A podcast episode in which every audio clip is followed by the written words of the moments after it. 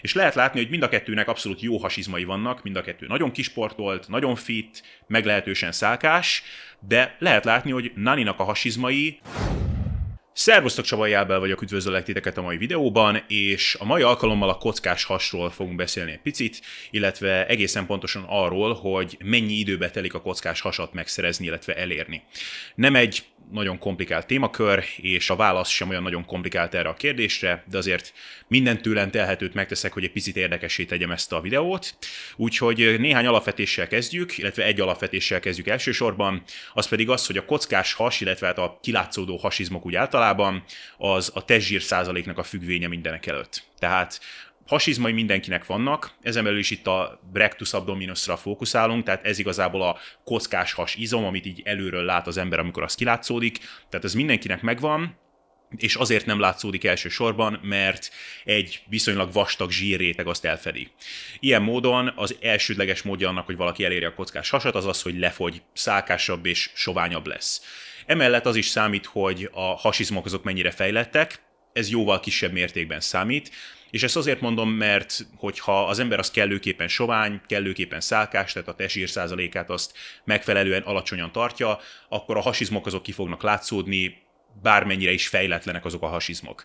Erre egy remek példát szolgáltatnak szerintem azok az emberek, akikre mondjuk így az általános suliból szerintem mindannyian emlékszünk, akik ilyen cingárvéznák voltak, igazából nulla izomtömegük volt, és még így is látszottak a hasizmaik. Ugyanakkor az embernek akármennyire fejlettek a hasizmai, akármennyire ki vannak dolgozva, hogyha az őket elfedő zsírréteg az túlságosan vastag, akkor nem fognak kilátszódni a hasizmok. Egyébként ez egy jó alkalom arra, hogy megemlítsem azt, hogy a kockás has az nem csak ilyen esztétikai szempontból jó, hanem egyébként az egészség szempontjából sem egy rossz dolog, ugyanis a hasi elhízás, tehát a hasi tájékon a nagyobb zsírrétegek, azok erős asszociációban vannak, vagy erős korrelációban vannak viscerális zsírnak a szintjével. A viscerális zsír az pedig a szervek körül lerakódó zsírréteg, ami az egészség szempontjából egy nem túl jó dolog. Tehát ez számos egészségügyi problémával erős korrelációban van.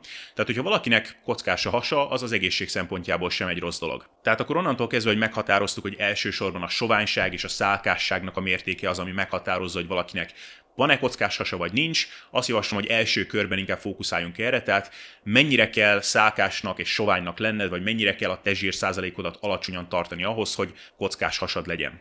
És itt azt javasolnám, hogy két részre osztuk fel a videót, tehát első körben beszéljünk arról, hogy mennyire kell szálkásnak lenned ahhoz, hogy megfeszített állapotban kilátszódjanak a hasizom kockáid, aztán majd beszélünk arról, hogy mennyire kell soványnak lenned ahhoz, vagy milyen módon lehet azt elérni, hogy még feszítés nélkül is látszódjanak a kockák a hasadon, mert az egy picit komplikáltabb történet. Tehát azt mondanám, hogy ha 15% körülre lecsökkented a tezsír százalékodat, akkor ott már jól kezd mutatni az embernek a hasfala.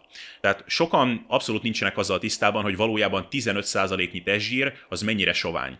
Tehát fitness, meg ilyen testépítő körökben sokszor hangoztatják ezt, hogy hát 15%-nál ne legyél kövérebb, ha lehet, és egyébként ez nem egy rossz ajánlás, de ebből sokan arra következtetnek, hogy hát 15% az már ilyen puhány, az már nem túl szákás, de nem, abszolút nem. Tehát 15% az egy kifejezetten esztétikus, atletikus testfelépítés jelent. És egyébként azt is hozzátenném itt, hogy minél nagyobb az izomtömege, tehát minél több ideje edzel, minél inkább fejlettek az izmaid, annál magasabb lehet a tezsír százalékod, és még akkor is látszani fognak a hasizomkockáid.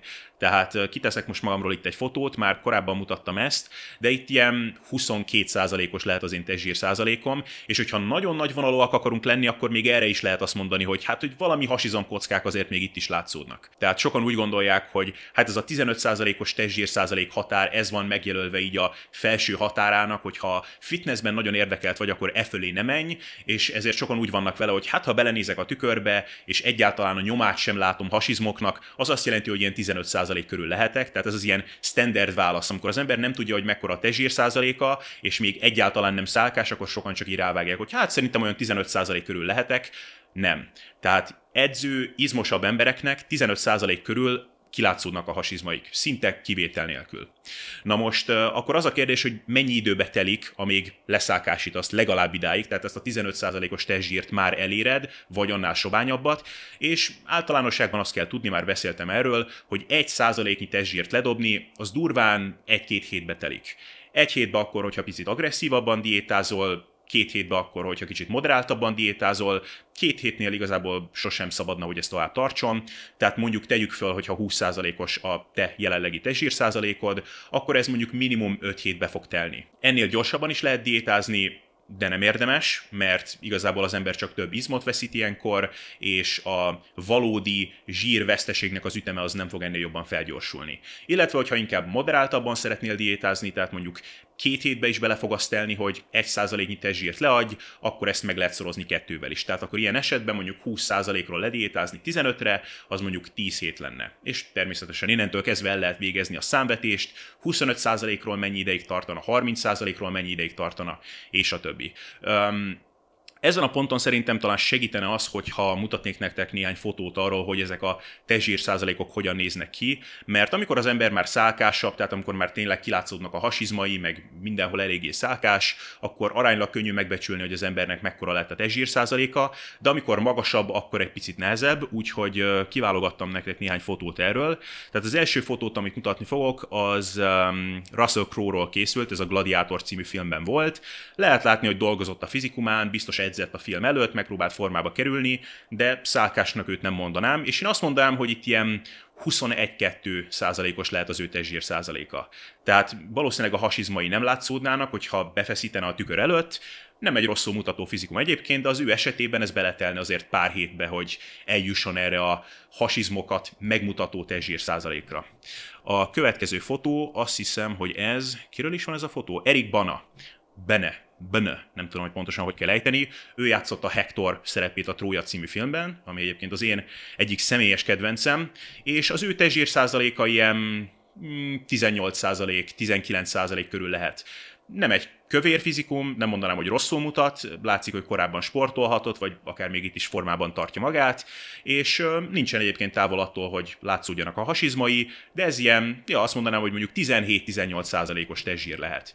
Van róla egy másik fotóm is, ez konkrétan a Trója című filmben készült, és itt megint csak ilyen 18% körül lehet az ő testzsír százaléka. Itt még kisportoltabb, az izomtömege az komolyabb, mint az előző képen, és egyáltalán nem egy rosszul mutató fizikum, tehát ebből is lehet látni, hogy ha csak jól szeretnél kinézni, de a hasizmokra nem vagy túlságosan ráfixálva, akkor egy abszolút jó fizikumod lehet, akkor is, hogyha nem különösebben alacsony a te testzsír százalékod. Tehát ez ilyen 17-18 százalékos lehet.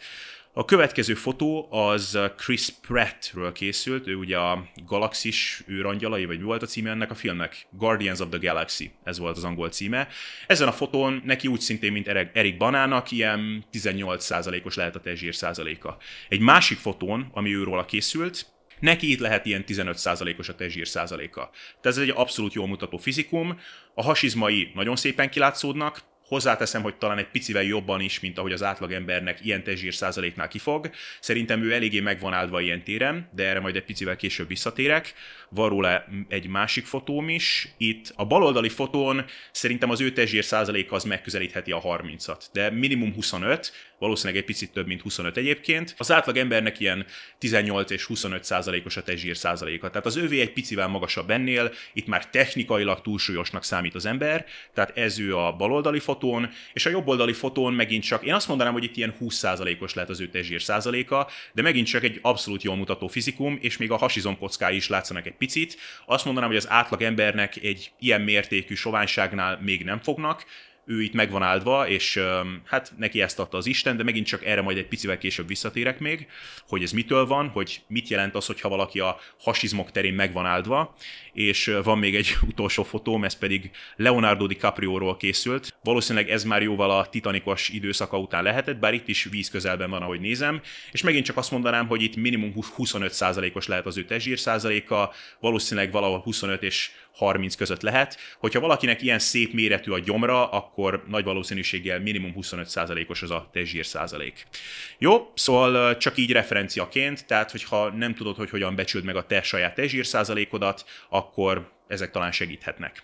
Szóval akkor ez vonatkozott eddig arra, hogy mennyi időbe telik elérni, hogy legalábbis megfeszített állapotban látszódjanak a hasizmaid, és akkor most beszéljünk arról, hogy mi kell ahhoz, hogy feszítés nélkül is látszanak a hasizmaid. És az az igazság, hogy ez egy sokkal nehezebb történet. Ugyanis igazából három módon lehet ezt elérni, ebből az egyik az bárki számára elérhető, bár nem könnyű. A másik kettő az pedig erősen genetikusan meghatározott. Tehát az első módja ennek az, hogy a te zsír százalékodat azt még alacsonyabbra csökkented le. Mennyivel alacsonyabbra? Hát azt mondanám, hogy ha azt mondtuk, hogy feszített állapotban már látszódni fog olyan 15% körül is, hogy feszítés nélkül is látszódjon, ahhoz lehet, hogy le kell majd menned ilyen 8% körülre. Na most ez praktikusan azt jelenti, hogy attól a ponttól kezdve, hogy már feszített állapotban látszódnak a hasizmaid, lehet, hogy még egy 3-4 hónapot diétáznod kell majd. Rám ez egészen biztosan igaz. Tehát nekem olyan 87-88 kiló körül már eléggé tisztességesen látszódnak a hasizmaim, hogyha így befeszítem őket, hogy feszítés nélkül is látszódjanak, ahhoz ilyen 80 kg körülre le kell mennem. Tehát ez egy eléggé nagy különbség, emellett pedig itt azt is tudni kell, hogy ezen a ponton a diétázás az exponenciálisan nehézé válik. Tehát az, hogy mennyire megerőltető, hogy mennyire sínli meg az embernek a jóléte a diétázást, az egyenes arányosságban van azzal, hogy az ember az mennyire sovány. Tehát nekem például lemenni 87 kilóról 80 kilóra, az sokkal-sokkal nehezebb, mint mondjuk lemenni 93 kilóról 87-re.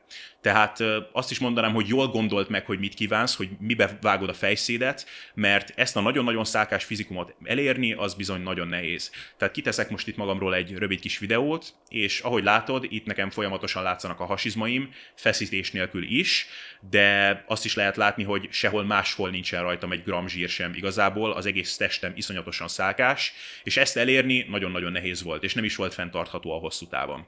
Tehát nagyjából ez kell ahhoz sok embernek legalábbis, hogy még feszítés nélkül is látszódjanak a hasizom kockái. A másik dolog, ami kellhet ehhez, és hogyha ez megvan az embernek, akkor adott esetben az sem kell, hogy ilyen nagyon-nagyon szákással ediétázzon. Az egyik dolog az az lehet, hogy az embernek genetikusan jobban kitüremkednek a hasizmai. Tehát igazából úgy, mint mindegyik másik izom is, a hasizmoknak is van egy adott anatómiája, hogy az izmok azok hogyan tapadnak, milyen szögben állnak, ugyanolyan ez, mint hogy az embereknek a bicepsze az más formájú, más alakú, a mellizmokról ugyanez elmondható, és vannak emberek, akiknek nyugalmi állapotban is lényegében úgy néz ki a hasizmuk, mint másoknak megfeszített állapotban. Ez egy abszolút genetikus dolog, ezen változtatni nagyon nem lehet, az edzéssel, a hasizmoknak a fejlesztésével némileg lehet ezen változtatni, de csak limitált mértékben. És hogy ezt illusztráljam, kiteszek most ide nektek két fotót.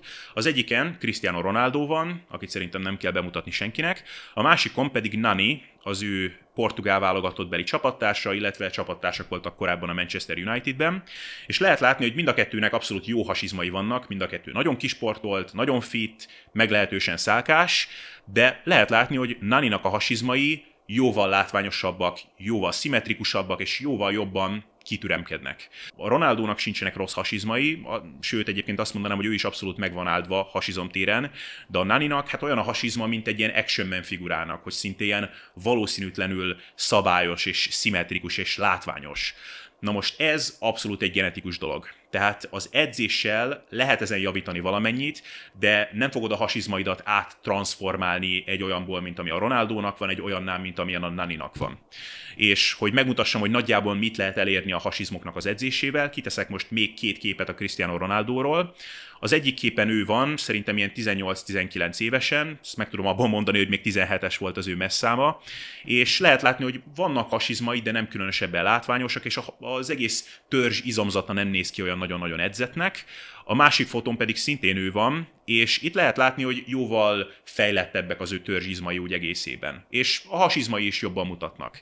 Tehát van itt fejlődés, de azért nem beszélhetünk egy olyan transformációról, mint hogyha egyszer csak úgy néz neki a hasfala, mint a Naninak az előző képen. Jó, tehát nagyjából ilyesmire lehet számítani, hogyha edzed a hasizmaidat, és ennek egy jó része sajnos genetikus. A másik módja annak, hogy elérjük, hogy a hasizmok jobban kilátszódjanak, akár még feszítés nélkül is, az egyszerűen a testzsírnak az eloszlása a testem.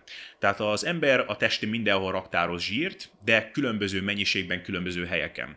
Férfiak hajlamosak több zsírt raktározni a hasi tájékon, ezt nevezik egyébként makacs zsírnak, és ez igaz is abból a szempontból, hogy innen hajlamos utoljára eltűni a zsír a férfiak esetében. A nőknek egyébként ezek a makacs területek, ezek inkább a comb, a fenék, a csípőtájék, férfiaknak inkább a hasi tájék ez, de vannak férfiak, akik relatíve más férfiakhoz legalábbis kevesebb zsírt raktároznak így a hasi területeken, és több zsírt raktároznak más területeken. És ez egy ilyen isteni áldomás lényegében, mert hogyha az ember szemből ránéz egy ilyen férfire, akkor azt fogja gondolni, hogy hú, milyen izmos, hú, milyen szálkás, hú, milyen kisportolt, pedig valójában lehet, hogy nem az, csak pont azon a területen, ami a leglátványosabb, ott nem tárol túlságosan sok zsírt. Erre megint csak van néhány jó példa. Az egyik ilyen példa az, um, mi a neve ennek a fickónak? Ryan Gosling van róla az a híres filmjelenet, amikor így leveszi a pólóját, és a vele szembe álló nő mondja, hogy úristen, hát úgy nézel ki, mintha a Photoshopból jöttél volna elő, hát hogy lehet ilyen jó testet, stb. Na most ő egy klasszikus esete annak, hogy nem különösebben szálkás, tehát azt mondanám, hogy az ő testzsír százaléka ilyen Hát 15%-nál nem hiszem, hogy kevesebb, tehát ezt lehet látni a karján, a vállán, van még egy kis úszógumia is, de kilátszódnak a hasizomkockái, egyszerűen csak nem tárol ott sok zsírt. Tehát ennyire egyszerű a dolog. Tehát ez egy ilyen kis szemfényvesztés, bár ez nem az ő hibája. És akkor van még itt nekem egy fotóm, amit már mutattam nektek, de ez Chris Pratt, tehát neki nagyon szépen kilátszódnak a hasizmai, pedig nem annyira nagyon-nagyon szálkás. Tehát semmiképpen nem 8% testzsír, és mint mondtam, sokaknak le kell majd odáig diétázni, hogy feszítés nélkül is látszódjanak a hasizmai. Neki nagyon szépen kilátszódnak, pedig nem olyan nagyon szálkás, és ez megint csak annak a függvénye, hogy hol raktároz inkább az ember több zsírt. Illetve még egy vicces dolgot említenék nektek, az pedig az, hogy ha megfigyelitek ezeket a fotókat, és hogy mi volt még jellemző ezekre az emberekre azon kívül, hogy izmosak és szálkásak, illetve ezeken a genetikai tényezőkön kívül, amiket itt említettem, az az, hogy egyikük sem kifejezetten szőrös.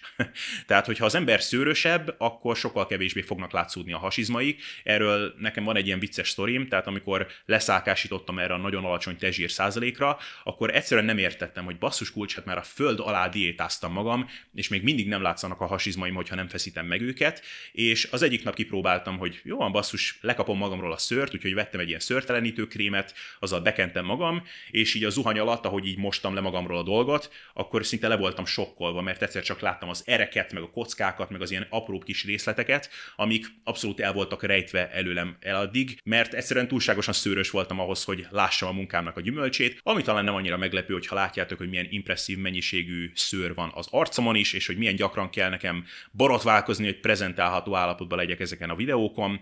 Szóval segít, hogyha nem vagy szőrös. ez röviden itt az üzenet. Szóval Szóval lényegében ez a kockás hasnak az anatómiája, illetve hogy hogyan kell megszerezni, illetve hogy mennyi időbe fog telni, hogy ezt elérd, és ja, remélem, hogy informatív volt, és hogy egy kicsit perspektívába került, hogy nagyjából mennyi energiabefektetés kell ahhoz, hogy legalább megfeszített állapotban látszódjanak a hasizomkockáid, és hogy feszítés nélkül is látszódjanak. Úgyhogy röviden ennyit szerettem volna mondani ebben a videóban, és látjuk egymást a következőben.